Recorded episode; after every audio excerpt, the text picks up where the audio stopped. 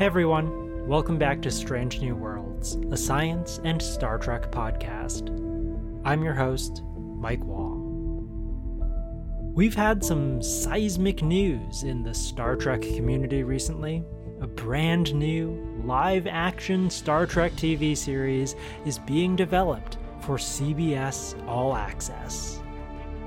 Its name? Star Trek Strange New Worlds.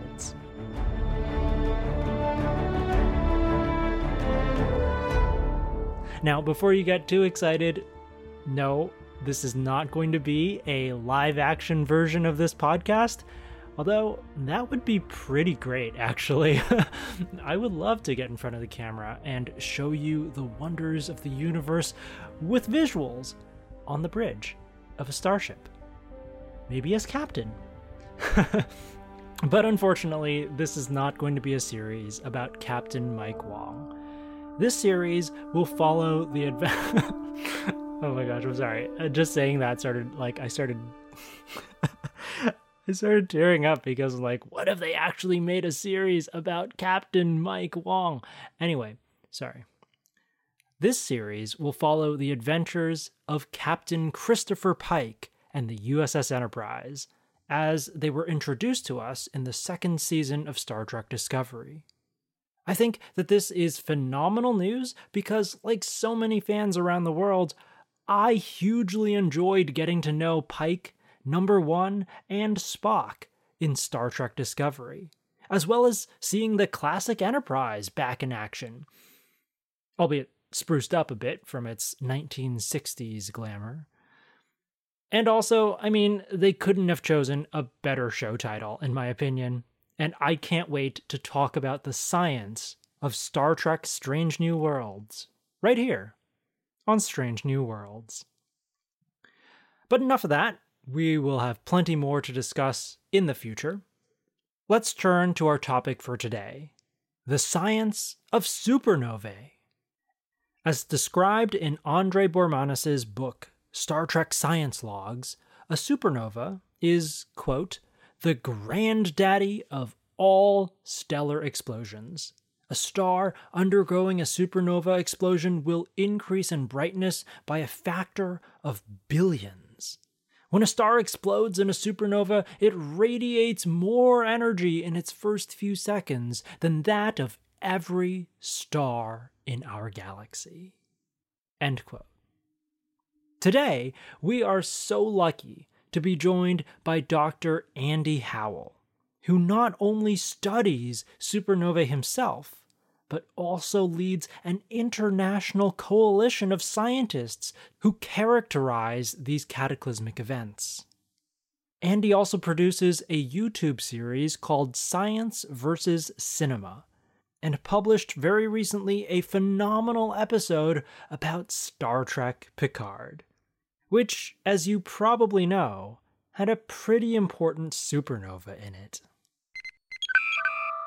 It's my pleasure to welcome Dr. Andy Howell to Strange New Worlds. Andy is an astronomer at Las Cumbres Observatory and on the physics faculty at UC Santa Barbara. Andy, I am so glad that you're joining me to talk about the science of Star Trek Picard. Thanks. Great to be here.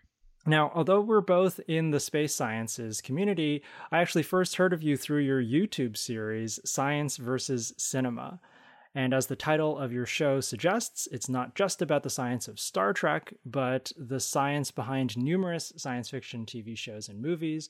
So, can you tell us a little bit about how science and science fiction have intersected in your own life and what role Star Trek, especially, has played in your life?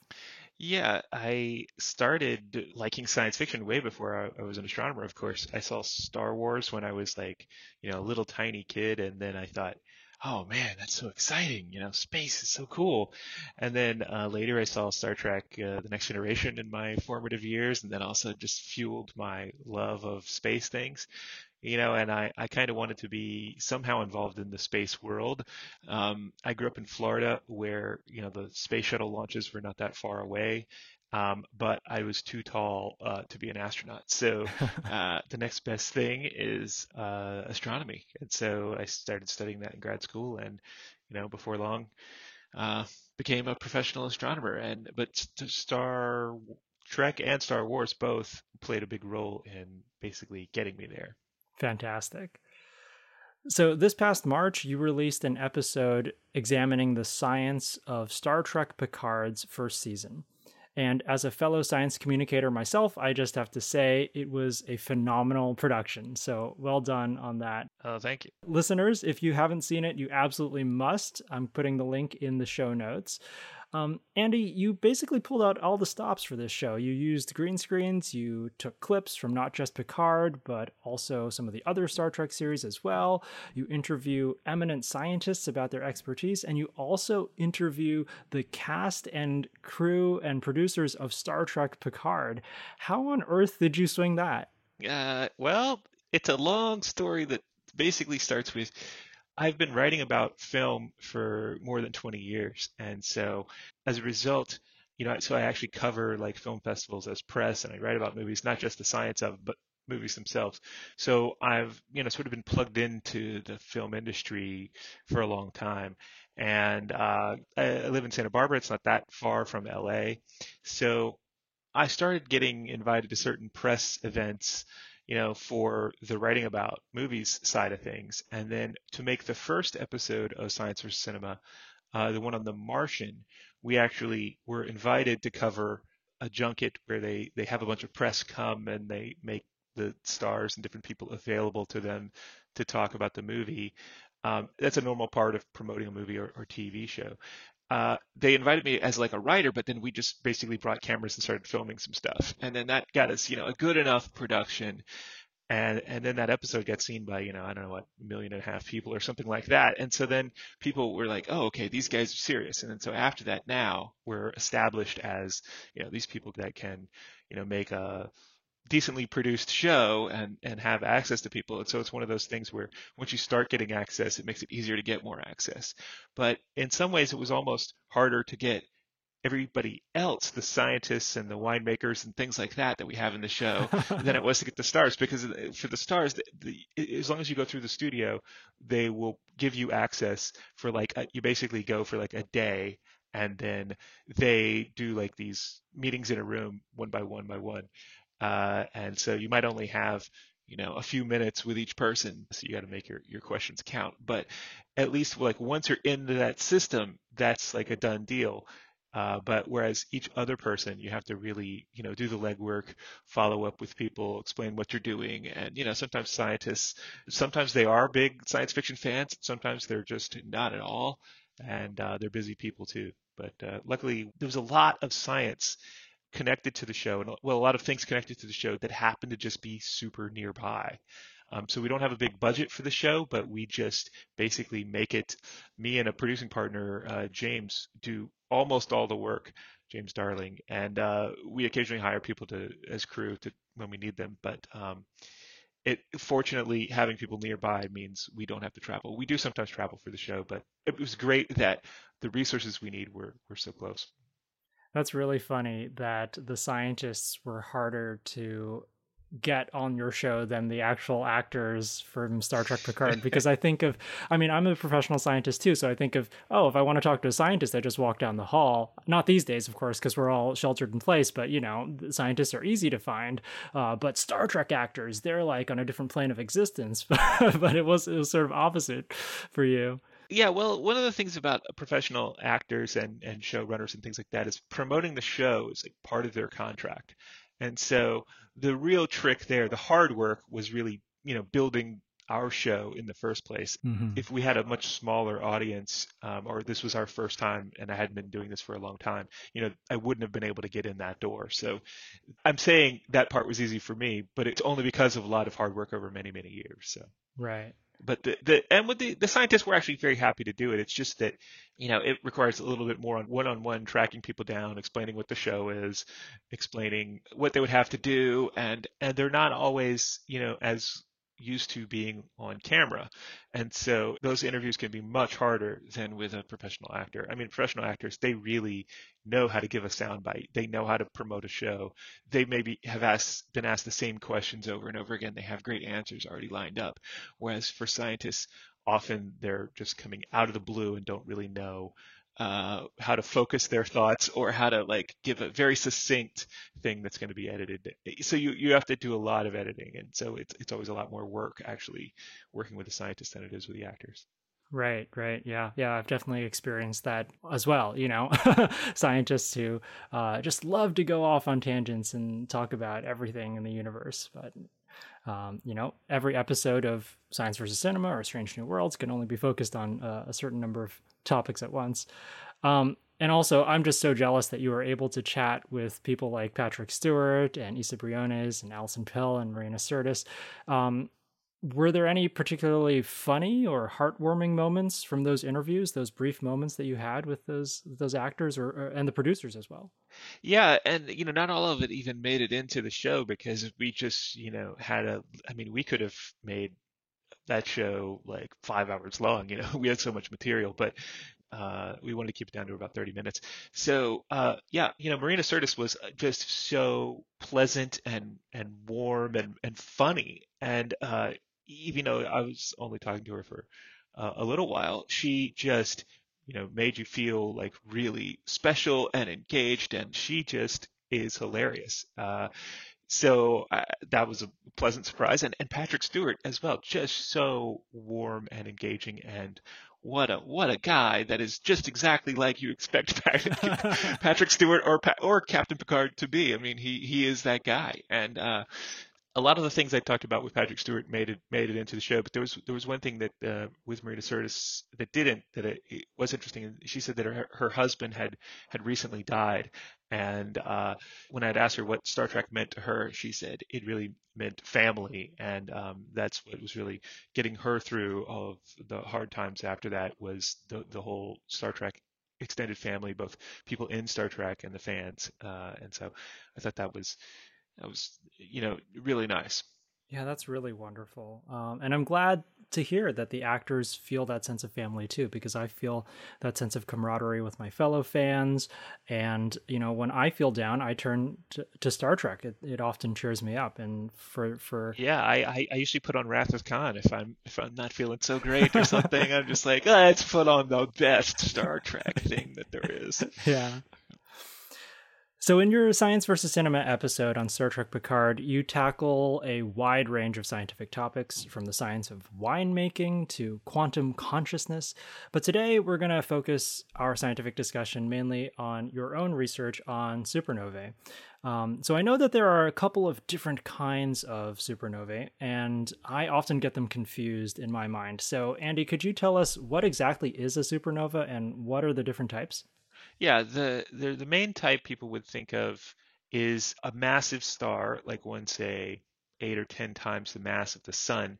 When it runs out of fuel at the end of its life in the core, it's it's doing fusion in the core, and you can only fuse elements up so big. So you can't basically fuse iron into anything heavier. It takes energy to do that instead of producing energy. And so once you start doing silicon burning, that's like the last step and it can't go any farther. It produces iron, and then the iron core just collapses, and that produces a black hole or a neutron star, and it explodes the, the rest of the star. Um, that's called a type 2 supernova, which just means it, there's a lot of hydrogen because it's the hydrogen layers of the star blowing up. But there's another type called a type 1a supernova, which is basically a white dwarf that explodes if it's in a binary system. And those are just because uh, white dwarfs are like the mass of the sun, but packed into like the size of the Earth, and they're not doing any burning either. They're they're just a cooling off dead cinder, the ash from a star. Like our sun will produce a white dwarf in uh, five billion years or so, but it won't blow up because it doesn't have a binary companion. If it had a, another star nearby and it would steal some of that matter from the other star, that Type 1a supernova could blow up. Um, and so the, those type 1a supernovae are what we use to chart distances in the universe because they're relatively standard candles. And so we can use them to map out the history of the expansion of the universe. Some of the work that I do in cosmology, but I also do work on, on core collapse supernovae, these massive stars that collapse. So, can you say a little bit more about these type 1a? As you said, they're only found in this very specific kind of system with a white dwarf and a different companion star. And the white dwarf is stealing mass from that companion star. And then you said when these supernovae go off, they are standard candles. Um, so, can you explain what the concept of a standard candle is and how that helps us basically tell the story of, uh, of our universe? Yeah, they are about the same brightness when they blow up. Um, not exactly, but they're different in ways that we can calibrate for. Basically, if they're brighter supernovae, they take longer to rise and fall in brightness. And so we can use that information to calibrate their brightness and figure out how far away they are. And that's one of the hardest things to figure out in astronomy is measuring distances. So um, we can make a map of these distances of these supernovae compared to how fast they're expanding because of the expansion of the universe. I mean, how fast they're moving away from us from the expansion of the universe. And so we can sort of then make a map of the history of the expansion of the universe. And then that tells us, was the universe expanding faster today or in the past. And so from doing that, people figured out that the universe has been accelerating in its expansion. Um, and one of the groups that I, I, used to work for, the Supernova Cosmology Project, uh, that's led by uh, Saul Perlmutter, and he was one of the people that got the Nobel Prize in 2011 for discovering that. And the other part of the prize went to Adam Riess and Brian Schmidt for leading the High Z team, and they're friends of mine too. And so um, we actually got Brian Schmidt to be on on the show on on Science for Cinema uh, for this Picard episode because he is both uh, an expert in supernovae and an expert in winemaking. and so we get to ask him about both things because he actually owns a winery as well. That's fantastic. Yeah, uh, I remember when Saul Perlmutter won the Nobel Prize in 2011 because I was an undergrad at UC Berkeley at that time. Um, so it was pretty big news for us. Ah, great. Yeah, I, I had left by that time. I was uh, I, I got there like right after they had done the first paper and uh, so I was there from like 2000 to 2003. But I participated in a lot of the research like right after that, that that sort of confirmed that. And then I went on to another project called the Supernova Legacy Survey in Toronto, where we got the best measurements after that of um, what is this dark energy. And so, yeah, just to finish that story, I mean, there's there's something making the universe accelerate and we don't know what it is. So by analogy with dark matter, since we can't see it, we call it dark energy, but it's not the same thing. But it's it's something that's probably a property of the vacuum of space itself. It doesn't have zero energy, it has some finite energy, and it's like an anti-gravity that's sort of pushing space apart. And so about 73% of the universe is this stuff. And, you know, we know almost nothing about it. And so it's a huge area of research right now that I, I do spend some of my time uh, doing.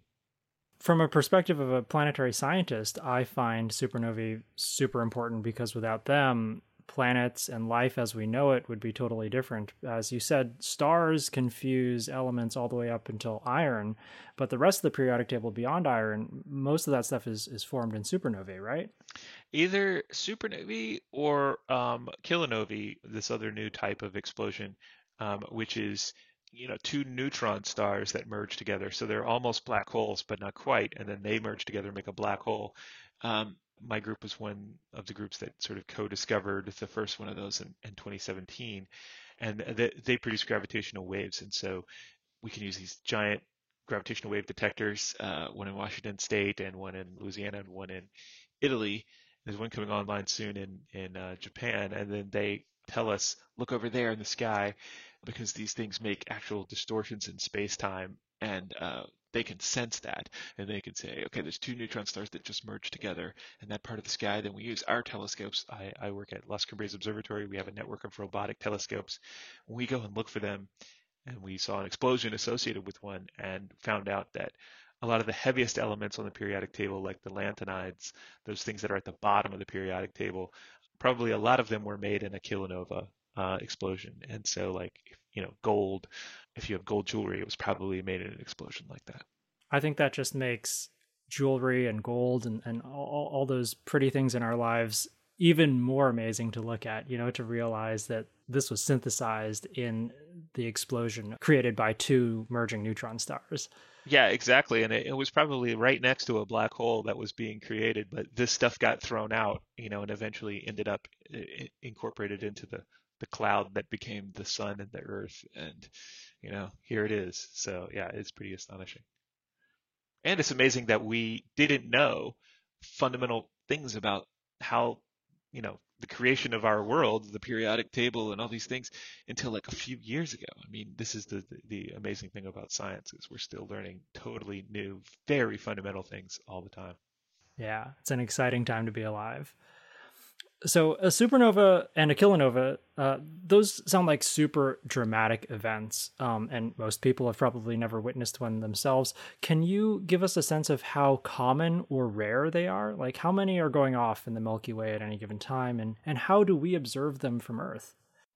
So the last one in the milky way that was noticed by humans was probably about 400 years ago um, there, there was one about 300 years ago that might have been noticed by humans, but we're not really sure about that. So the last one that we know was seen by humans was uh, Kepler supernova in 1604. But they're happening all the time in other galaxies. They tend to happen about once every 100 years or so in a galaxy. But since there are hundreds of billions of galaxies, that means there's actually about a supernova every second in the universe, actually maybe quite a few a second. But we just can't see most of them because they're very, very far away.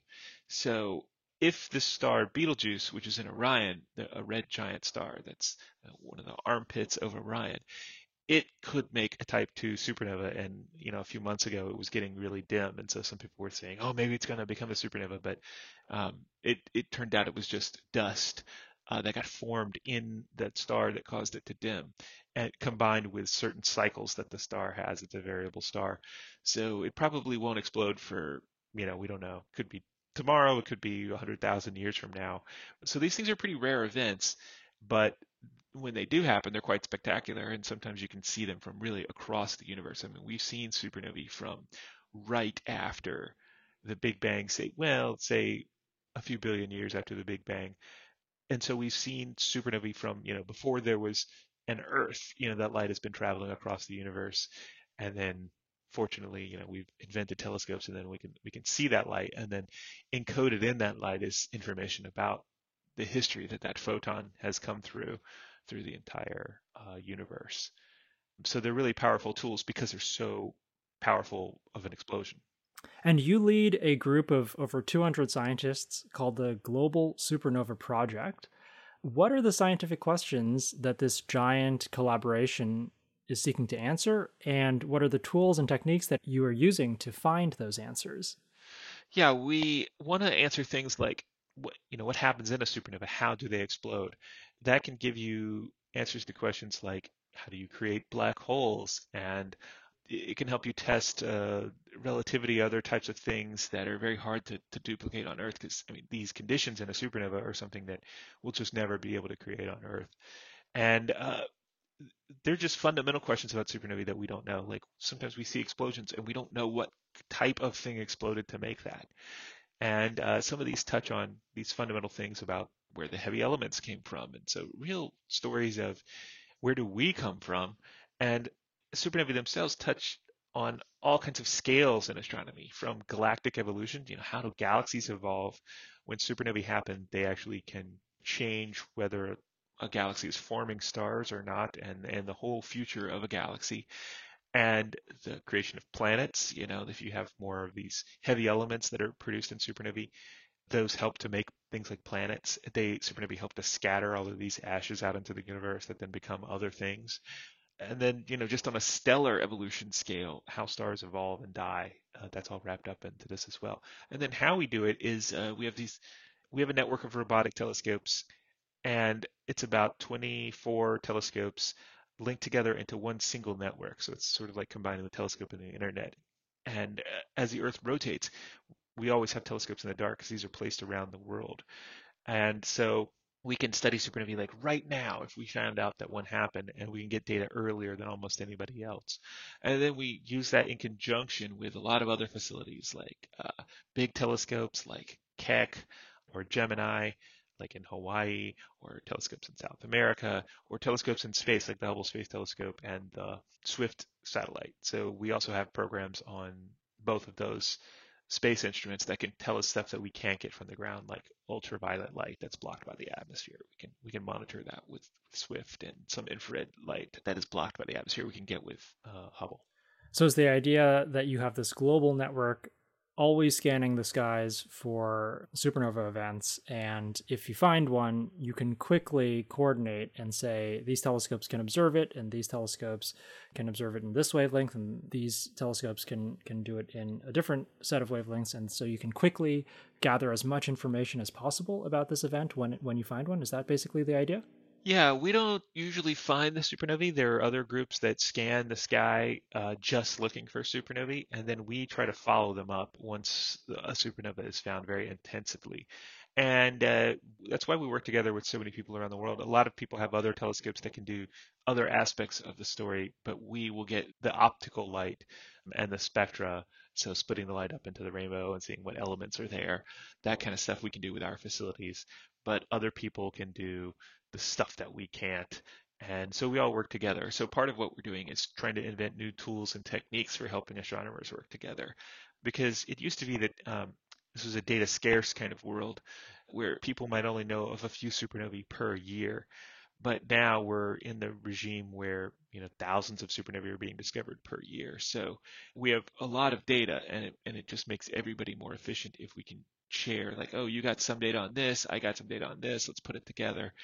And so we're in a totally new realm of astronomy. And uh, so making all of these tools for the first time is pretty exciting. Being able to, to allow people to get online together, work on data together, and um, meet together online and uh, talk about stuff and, and, and, and write papers. Um, even though we may be in very different countries, come from very different cultures, you know, we can come to the same conclusion about some super distant thing way out there. That's pretty pretty exciting to me.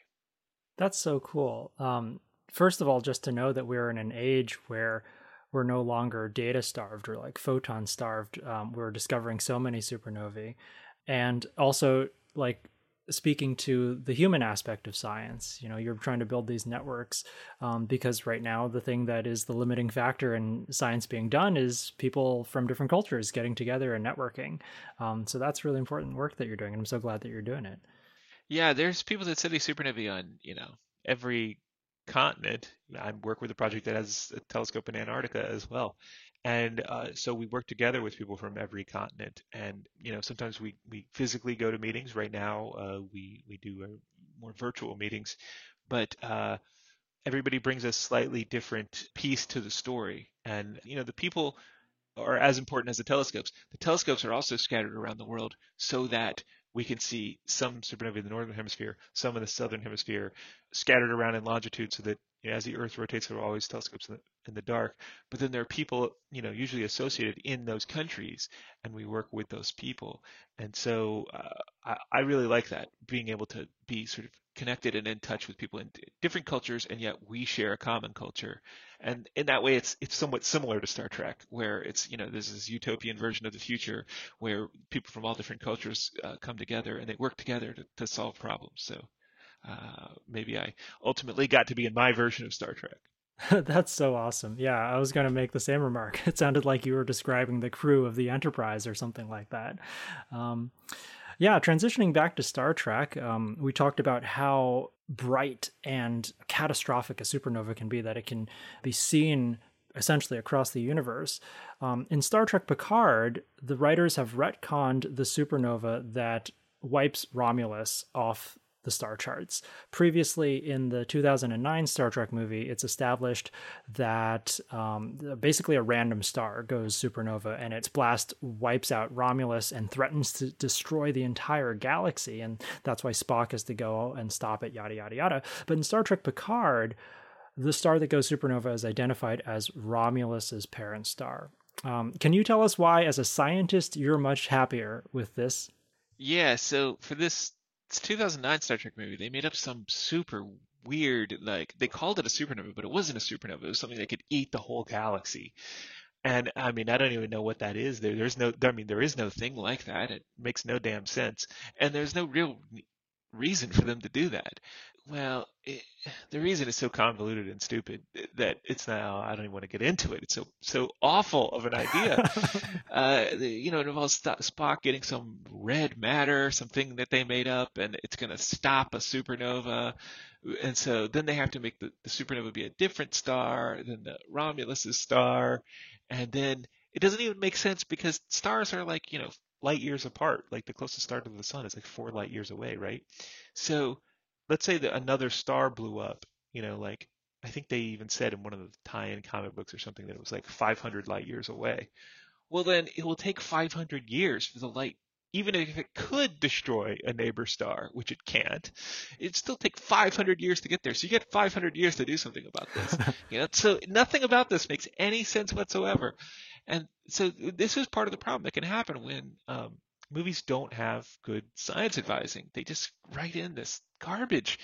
And uh, fortunately, there's better science advisors. They actually have science advisors, uh, which they didn't on their that 2009 movie.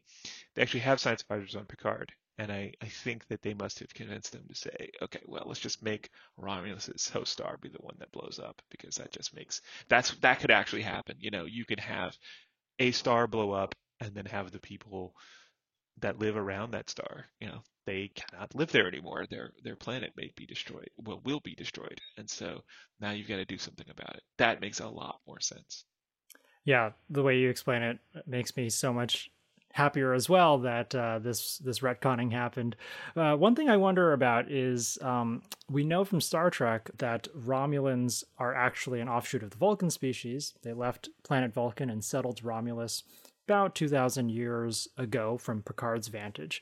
So, my question is why would the Romulans settle a planet that is orbiting a star that is essentially about to go supernova? Uh, do you have any ideas on this? Can you retcon that for me, please? Yeah, that doesn't make a lot of sense either. But it, at least it makes more sense that this kind of star went supernova. So, you know, they, they haven't said what type of supernova it is in the series, but since Romulus' star is not a binary system, it would have to be an evolved star, so like a red giant star, red supergiant star, and that's that's the type that explode as these types of single stars that explode as supernovae. And that would be a quite massive star, quite evolved, and so you would actually get plenty of signs that this thing is about to blow up, sort of like a volcano. Before a volcano erupts, you know, there's rumbling, seismic activity, stuff like that. With supernovae, what we're actually finding right now very recently is that they tend to have some little mini explosions before they have the big, huge explosion. And so maybe about 50% of these types of stars, we've seen some evidence of some kind of explosion when you do a certain controlled kind of study of this.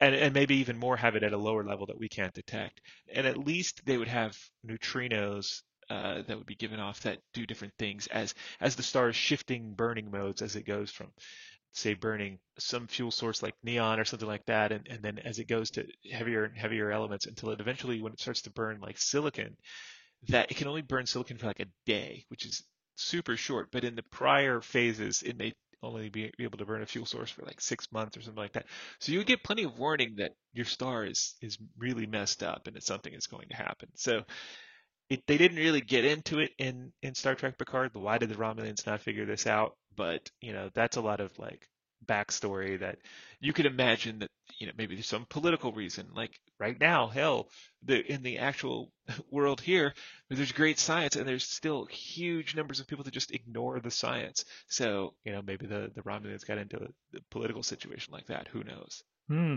That's a really cool head headcanon to think about. Um, yeah, politics intertwining with science in the Romulan Senate. yeah. Um, so to start to wrap things up, I've got one fun question for you. Um, as the producer and host of your own YouTube series, and as somebody who's super interested in film, if you were asked to to play a role in season two of Star Trek Picard, what would it be? Would you want to be a science advisor? Would you want to write a script? Would you want to play a character? And if if so, what what kind of character would you want to play? Oh man, all of those things.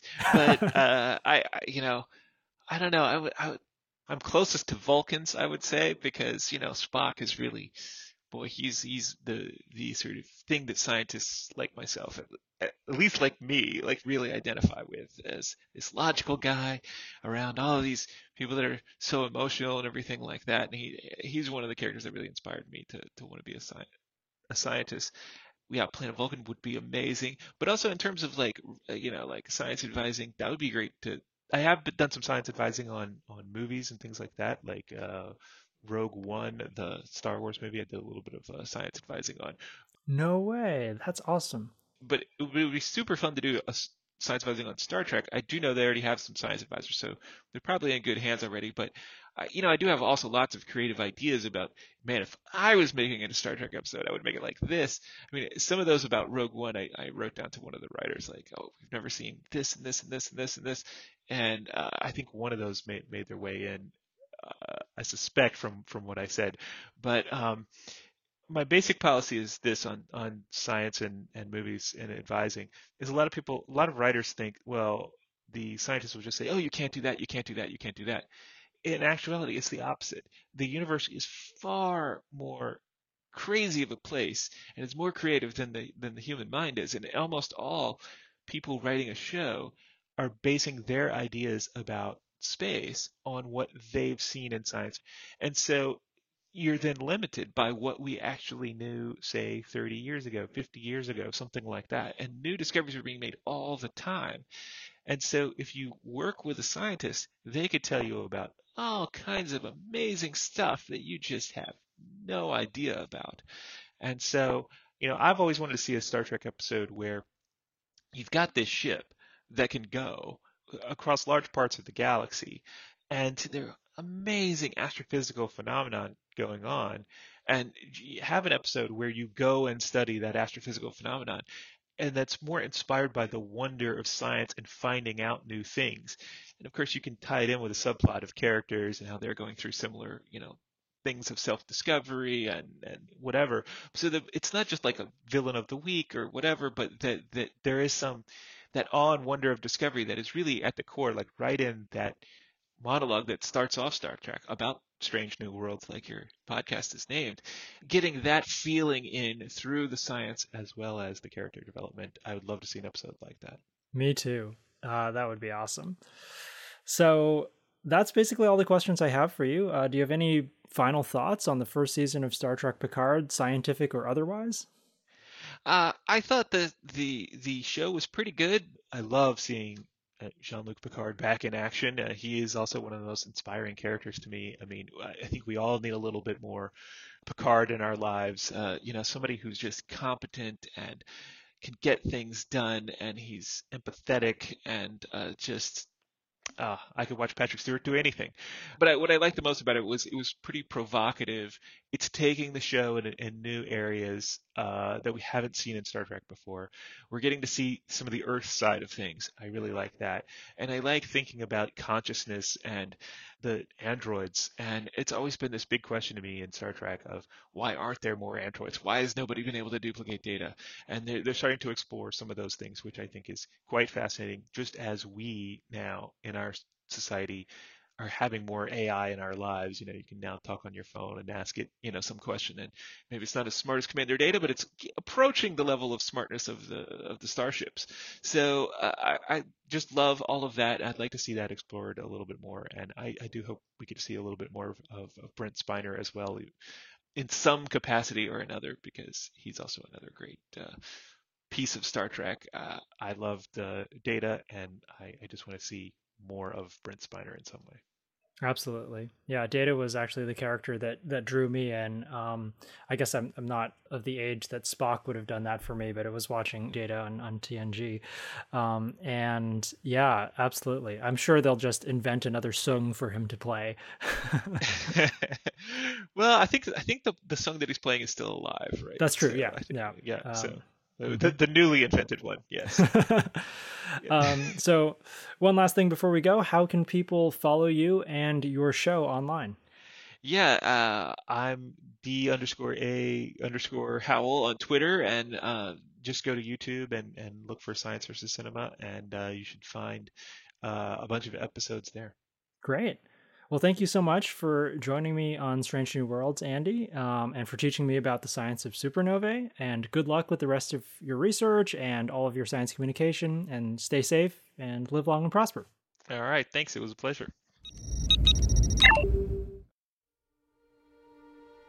That was Dr. Andy Howell, a supernova scientist and the host of Science versus Cinema. I feel so grateful to have had that conversation with Andy because, I mean, he's such a cool guy, right? Pushing the boundaries of what we know about outer space with his research efforts, but then also finding time to balance that with creative pursuits and his love for science fiction. I learned a lot from him today about how supernova science is done, and I hope you did too. Up next on Strange New Worlds, I finally found a scientist who actually studies the mycelial network. No, not the kind that bridges universes, but the kind that exists right here beneath your feet. The fungal networks that tie entire forests together and inspired the writers of Star Trek Discovery to imagine an even greater network spanning the multiverse. You won't want to miss this. Until then, see you out there.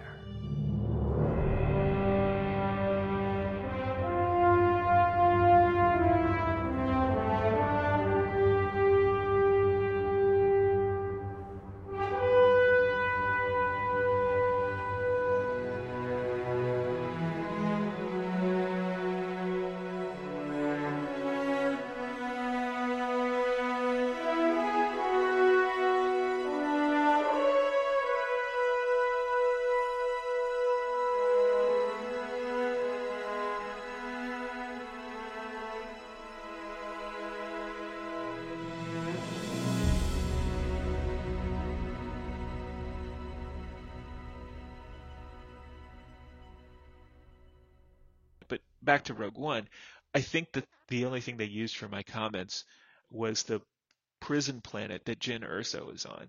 Uh, in the establishing shot, it is in this like cloud of gas all around it, the sort of nebula or whatever. And then on the planet itself, it's really cloudy. And so I think that came from my comments of like, what if you were in a molecular cloud? And then, you know, things would be different. It didn't quite go to the level that I would have taken it, but it was, you know, interesting nonetheless to see that probably some something we were talking about made it in there.